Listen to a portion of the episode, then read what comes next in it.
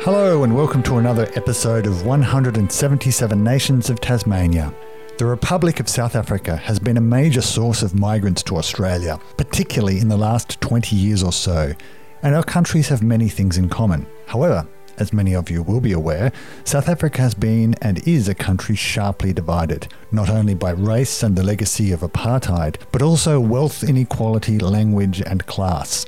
Now, Helen was born and bred in South Africa, of English born parents, and as she fully admits, lived a relatively privileged upbringing compared to many other South Africans, but in a family who were anti the apartheid system. It wasn't until she met her Australian husband in South Africa, with whom she's been married now for more than 40 years, that she started to realise the extent of the bubble in which she'd been living.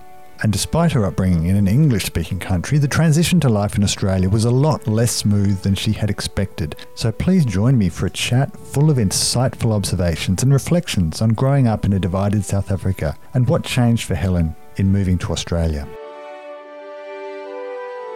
I'm Helen Tilbury.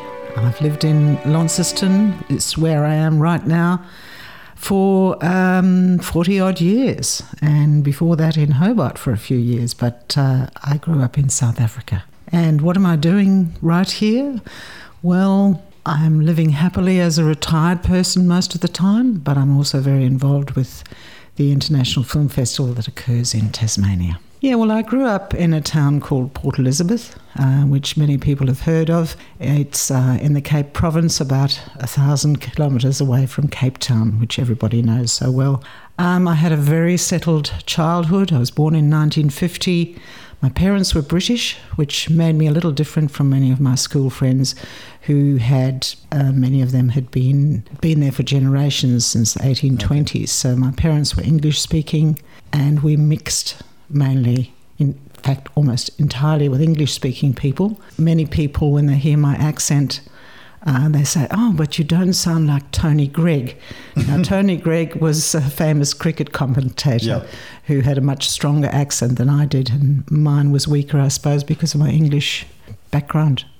As well as the obvious racial differences in South Africa, was there like a, a noticeable divide between the English South Africans and sort of more um, the Afrikaners. Huge, absolutely huge. I suppose Port Elizabeth had its Afrikaans speaking people, but I certainly didn't know any. Right. Um, I, th- I feel the segregation for me growing up uh, was as great between white English speaking and white Afrikaans speaking as it was, in fact, almost more so than with um, uh, black and coloured people. Yeah, right. And I think the, the reason for that, of course, was the politics. Mm-hmm. The English speakers saw uh, the Afrikaners as responsible for apartheid. Certainly, my parents did. And I'm sad to say that I probably uh, grew up with hatred earlier than I would hope many Australian children would.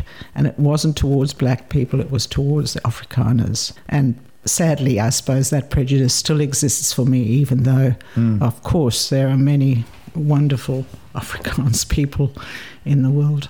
And what what drove that prejudice? Was it the influences around you, or was it? Well, I, th- I think it was ignorance as much as anything, mm. Um, you know, it was such a segregated society that, you know, I went to an all girls white English speaking school, okay. which was not a private school, but it was as good as a private school. It had that sense of being in the best suburb, and we, we thought we were better than others, I suppose, I'm sad to say. Um, whereas the Afrikaners um, were often referred to in my part of uh, South Africa as the poor whites. So they they lived in the poorer suburbs of the town, and we just never really came across them. Okay. Uh, so my father was a, a, timber merchant. I'm sure he did in, in his work. I'm talking about my childhood now mm-hmm. until I was 17 and then I went off to university in Cape Town. But once again, once I was at university, I was at an English speaking university, the University of Cape Town. And by that time, Nelson Mandela was imprisoned on Robben Island And the Afrikaans University was in a much smaller town called Stellenbosch. And um, there was great rivalry, for instance, in the rugby match, you know, Yeah. rugby being almost a religion in South Africa. The English speaking university against the Afrikaans speaking university. So we met Afrikaners on the day of the, of the big rugby match, but not much otherwise, really. So, so there was kind of a class system as well as a racial Yes. divide. Yes, and of- course, the other people, I mean, if we're talking language, the other people who spoke Afrikaans as their mother tongue were the coloured people, the mixed race people. And um, we had a little bit more contact with them at a place like Cape Town University. And they, I suppose, formed a. a bridge isn't the right word because they were also very jaundiced against the Afrikaans people. So, what I'm trying to say is, it was a, a very divided society. But I mean, equally, when I was growing up, my only contact with black people was through the servants we had. Okay. Um, and uh, again, I don't want to suggest that we had a retinue of servants. We, we had a maid who came in every day, but my mother was very proud that she didn't sleep over. She went home to her family in what was called the location, hmm. whereas many, many people in Port Elizabeth had maids who slept in little back rooms and were there six days a week. I'm not sure who looked after their children. Yeah. But my mother and father, again, because of their British background, were keen to do the right thing by what were, what were called the non whites. because a lot of our views and um, prejudices get consolidated when we or get built up when we're, when we're young. Like, how aware were you of the situation in South Africa as like when you were at school? Were you completely kind of cut off from? Um, no, I think I, I was aware because my parents were politically aware of Yeah. the situation and they wanted to change it. And so when I was 12, I was actually overseas in the UK visiting my grandparents with my mother. And I still remember the letter we got from my father to say that the prime minister at the time, who was called Hendrik Verwoerd, had decided that we should leave the Commonwealth. And my father was suggesting in this letter that this might be the time for us as a family to leave South Africa. And I was totally horrified. I didn't want to go to this cold place called England. You know, South Africa was my home and I was very proud of it. And, you know, I was 12 by this stage. But I think, you know, that was a line in the sand for my parents that the Commonwealth that they had. Um, They'd moved to, to South Africa before the war, and they saw the Commonwealth as being a very important institution, and the thought that they were going to be struck asunder from it hmm.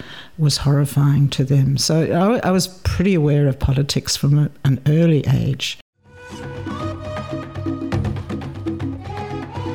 One of my vivid memories as, a, I suppose, a teenager was in order to get to the beaches at Port Elizabeth, we had to drive through what was called a mixed race area. And there there were Indians, coloureds. I don't think there were many black people, but it was, you might have heard of District 6 in, in Cape Town. So it mm-hmm. was one of these mixed race areas that had developed. I mean, South Africa was settled in 1652. Mm. And it's often interesting to remember that in terms of Australia, that it's had a, a mix of cultures for, for a long time. Yeah. And I remember that area as being, as we drove through, you'd see alcoholics on the roadside, you'd see homeless people, you'd see beggars. It smelt. It was, um, there were a lot of fishermen who sold their fish on the side of the road. So you entered this different world and then you passed through and then you were back into the white area, which was the beaches. And so that area, uh, when I was a teenager, was cleaned out and they were all sent off to separate areas. And this was part of apartheid,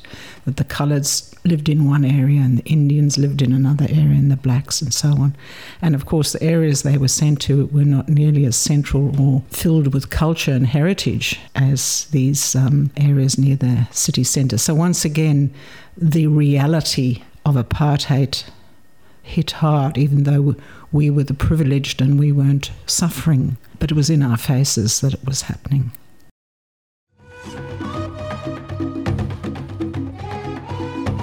My school was probably quite similar to a private school in, say, Launceston. You know, mm-hmm. we wore a uniform.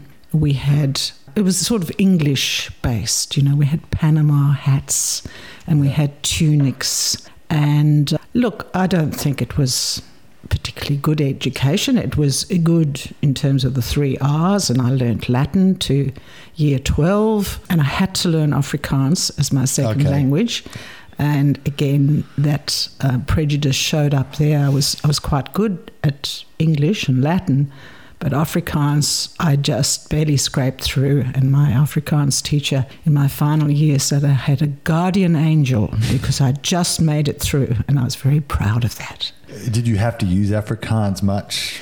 No, well, no, not a, not a, at at that age. But once I um, was training to be a teacher, mm. so I did a BA and and then um, decided I had to become a teacher because there weren't that many options for other careers uh, back in the early uh, mid 60s. Then I had to be able to teach in Afrikaans. Okay. Which was a bit of an effort, but I scraped through again.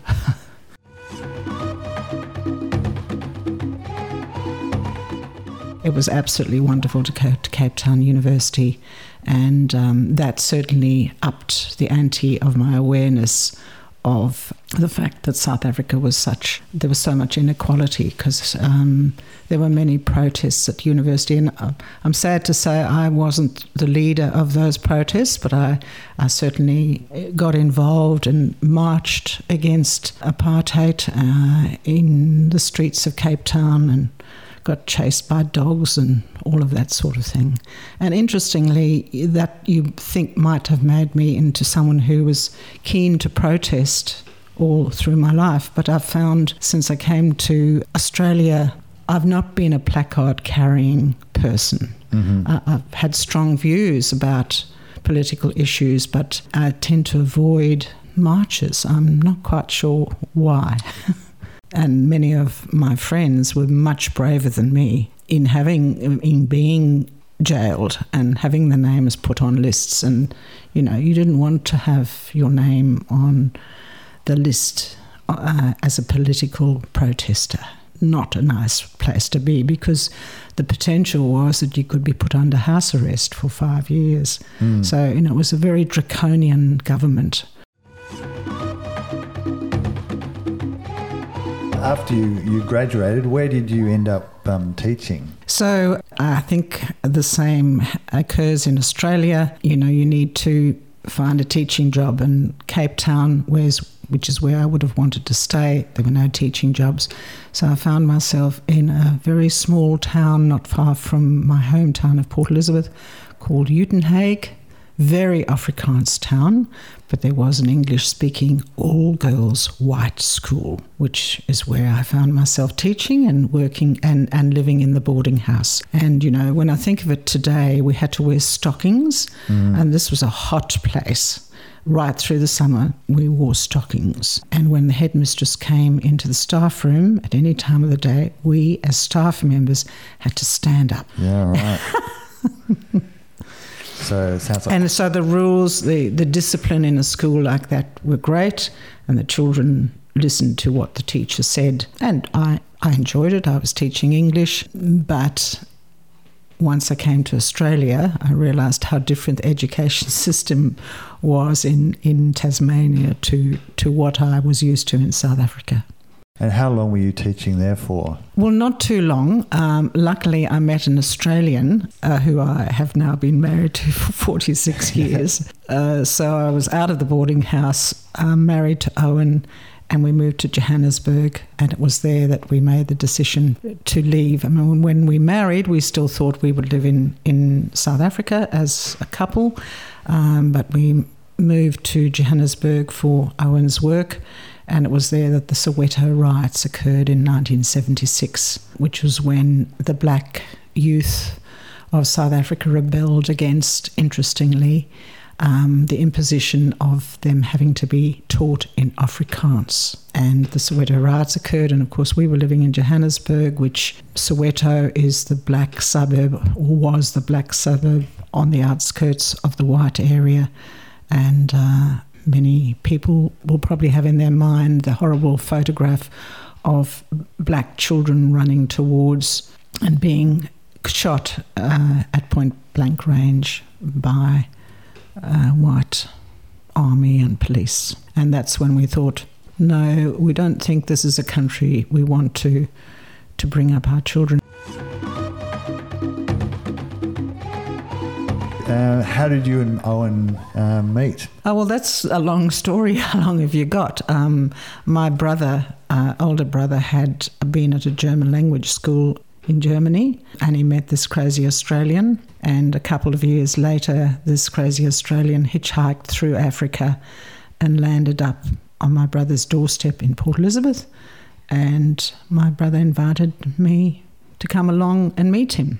Mm-hmm. And we were married six months later, yeah, which, right. much to the horror of my father, who thought Australians were, you know, a footloose bunch. And uh, he, he obviously didn't plan that I would marry an Australian, but he, he grew used to it and, and loved Australia when he came to visit.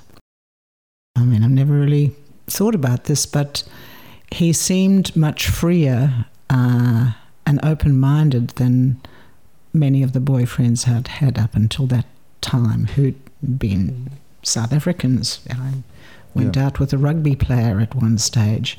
And I was pleased that Owen was not particularly interested in sport because I got very bored watching rugby games. How long was Owen, were you, you together with Owen in South Africa?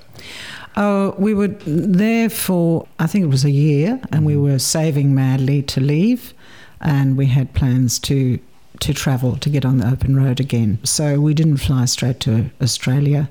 We flew to Kenya. Mm-hmm. And of course, at that stage, I couldn't enter Kenya on a South African passport. I was still persona non grata because the rest of Africa had pretty much cut themselves off from apartheid South Africa. But I'd had British parents, so I was able to get a British passport. So that was my first experience of Black Africa. And we stayed there for about, I can't remember, probably three weeks exploring. And then we flew into Pakistan and spent six months traveling around, a month in Pakistan and five months in India, traveling on the cheap. And this was my real introduction to Owen's form of travel. You know, yeah. I'd, I'd done the thing. I'd been over to Britain and lived in Earl's Court and travelled around Europe in a combi with the rugby playing boyfriend. Mm-hmm. Um, but I hadn't really done the backpack travelling on the cheapest of cheap rail tickets. Yeah. And so that really um, was quite an experience for me. I, I, I, suppose it was then that I realised I was a, a little bit of a spoilt white girl from southern Africa.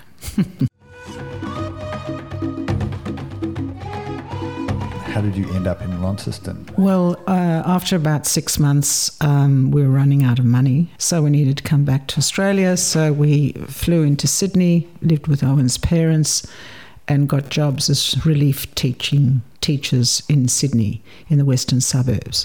And that's when I realised that my methods of teaching were very, very different to um, the ethos of Australia. So mm-hmm.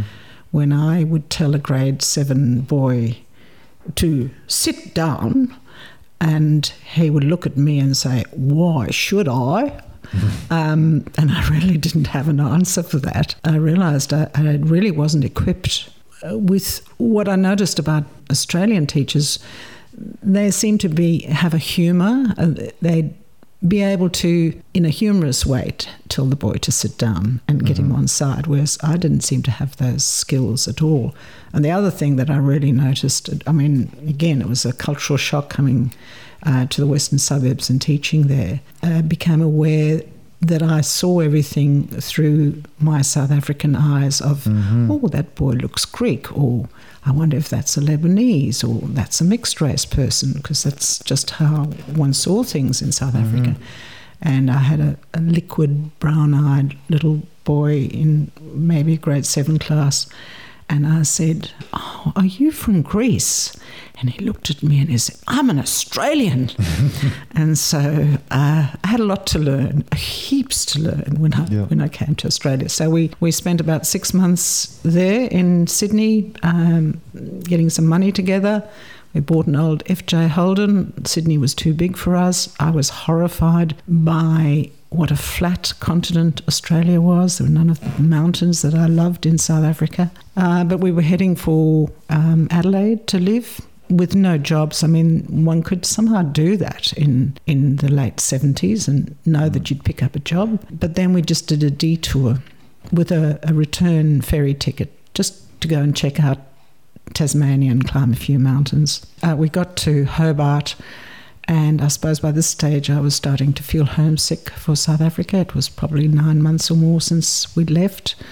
And I said to Owen, let's just stay here mm-hmm. because it reminded me a little bit of Cape Town with the mountain in yeah. the background and the sense that there were mountains. I didn't realize that it was actually 10 degrees further south and was a much colder place mm-hmm. to live. Um, but yeah, that's how we came. Just um, we never returned. So that was in, I think, 1978, and we've never left.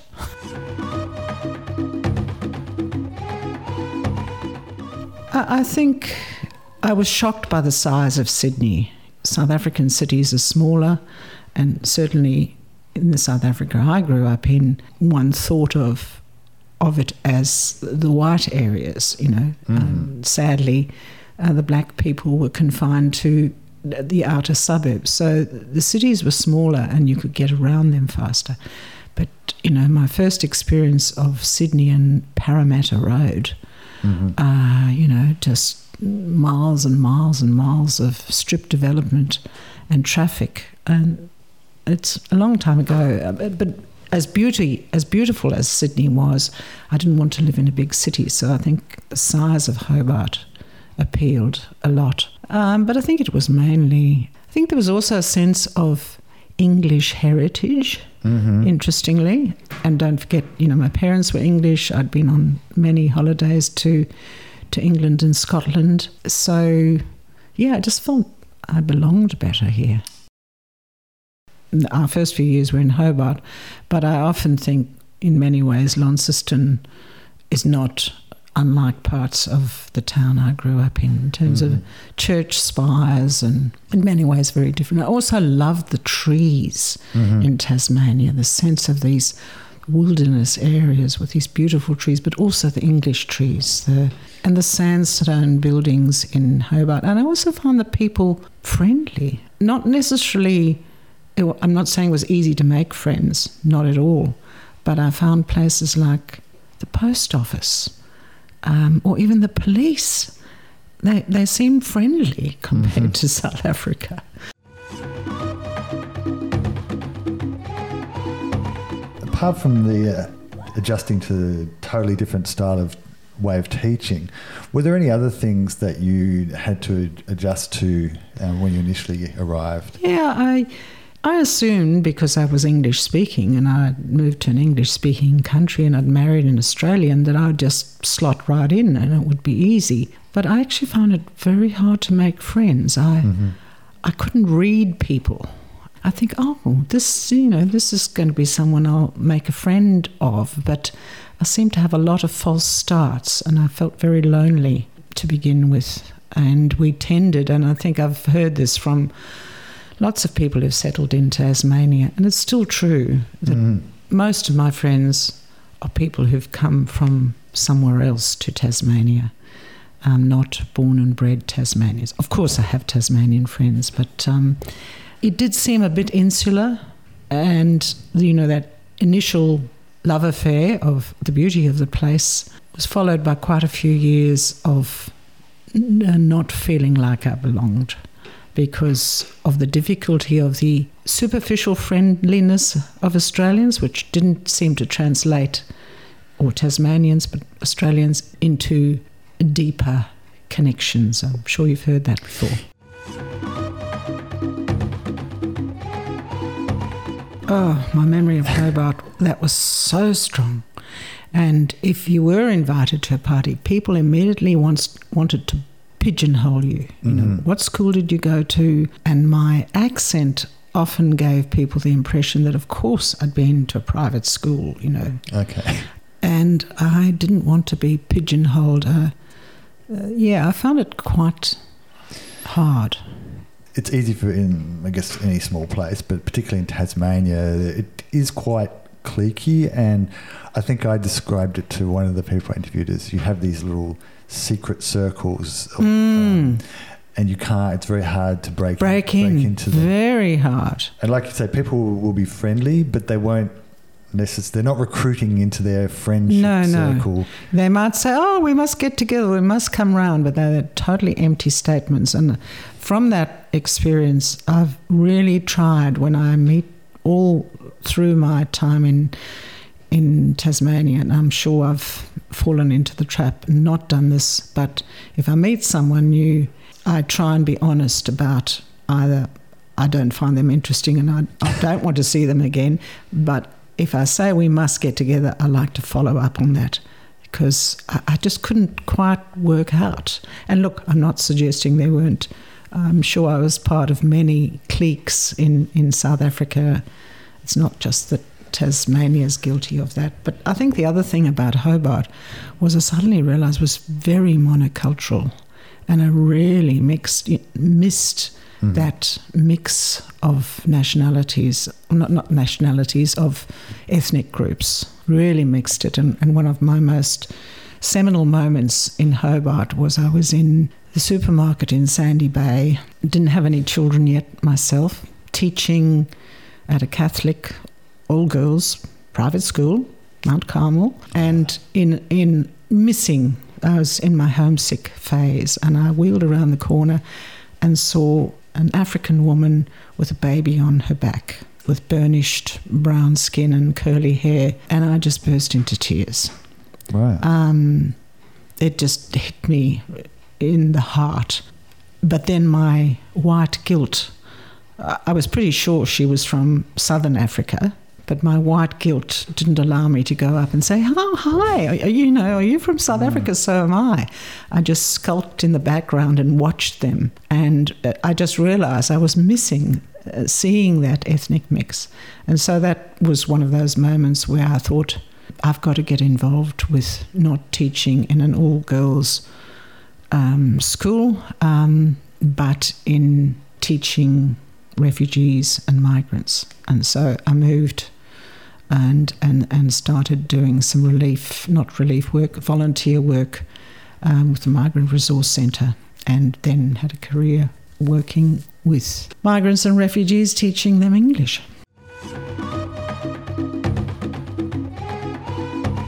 I know that um, the Breath of Fresh Air Film Festival's been a big part of your, your life. For what, Well, I mean, only over the last 12 years. Um, gonna- but was- hey, it's 12 years, 12 long years. what, what prompted you to start a film festival in Launceston?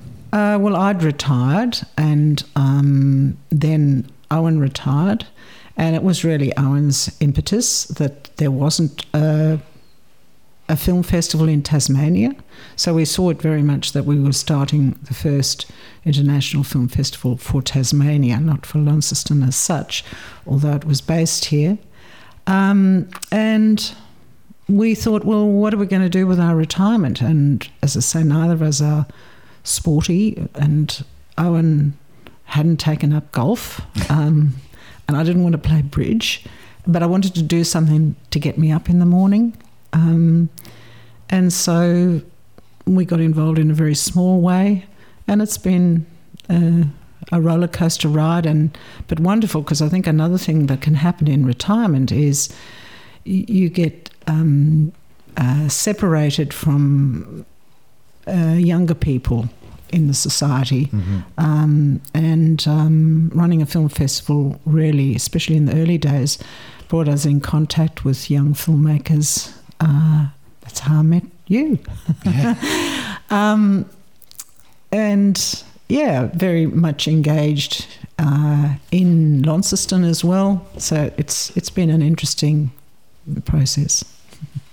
Yeah. And also intellectually stimulating. Yeah, yeah, absolutely. And as you said, you you have a focus on films with that have a bit of a social message too.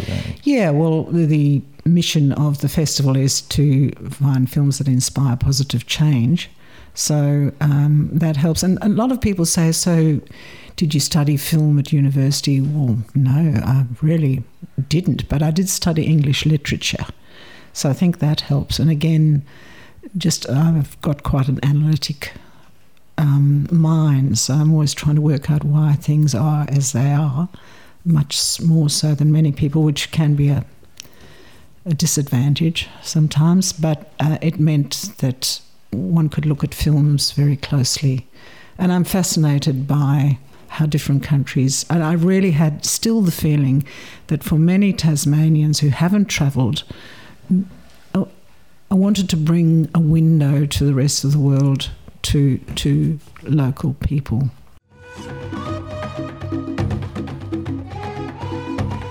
We started talking. You started talking a bit about um, some of the differences and similarities um, between Australia and South Africa. What were some other of the more uh, obvious differences that you noticed on first settling here? Well, as I say, a much more open, happy society and louder too. Mm-hmm. And I particularly noticed this when I returned to South Africa after about three years. No, probably, probably no, more, more like five years when I went back to uh, South Africa and then I flew back into Australia. And I wanted to kiss the ground with joy that I was back in Australia because just at at the airport, people speak loudly to each other. Okay. Um, and smile and gesticulate and. I don't want to make Australians sound like Italians, but it just struck me in comparison to South Africa that it, it was a much more easygoing place. And I like the fact that people broke the rules. Mm-hmm. Um, we had a lovely example. We rented a house in Sandy Bay when we first arrived, and, you know, we'd had our six months in India, so we were very much in our earth garden phase. We, we wanted to have our own chooks, and um, we also thought we might like a few rabbits.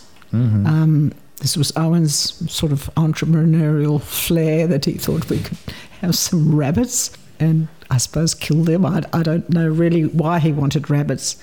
Um, so we phoned up the authorities, and of course, you weren't allowed to have rabbits at that stage. But the the authority, the the man who came around to, to talk to us, said, "Look, you're not officially allowed to have rabbits, but I've got rabbits." and, you know, South Africa, is such a rule based was um, in those apartheid years, so strongly rule based that that was that was wonderful.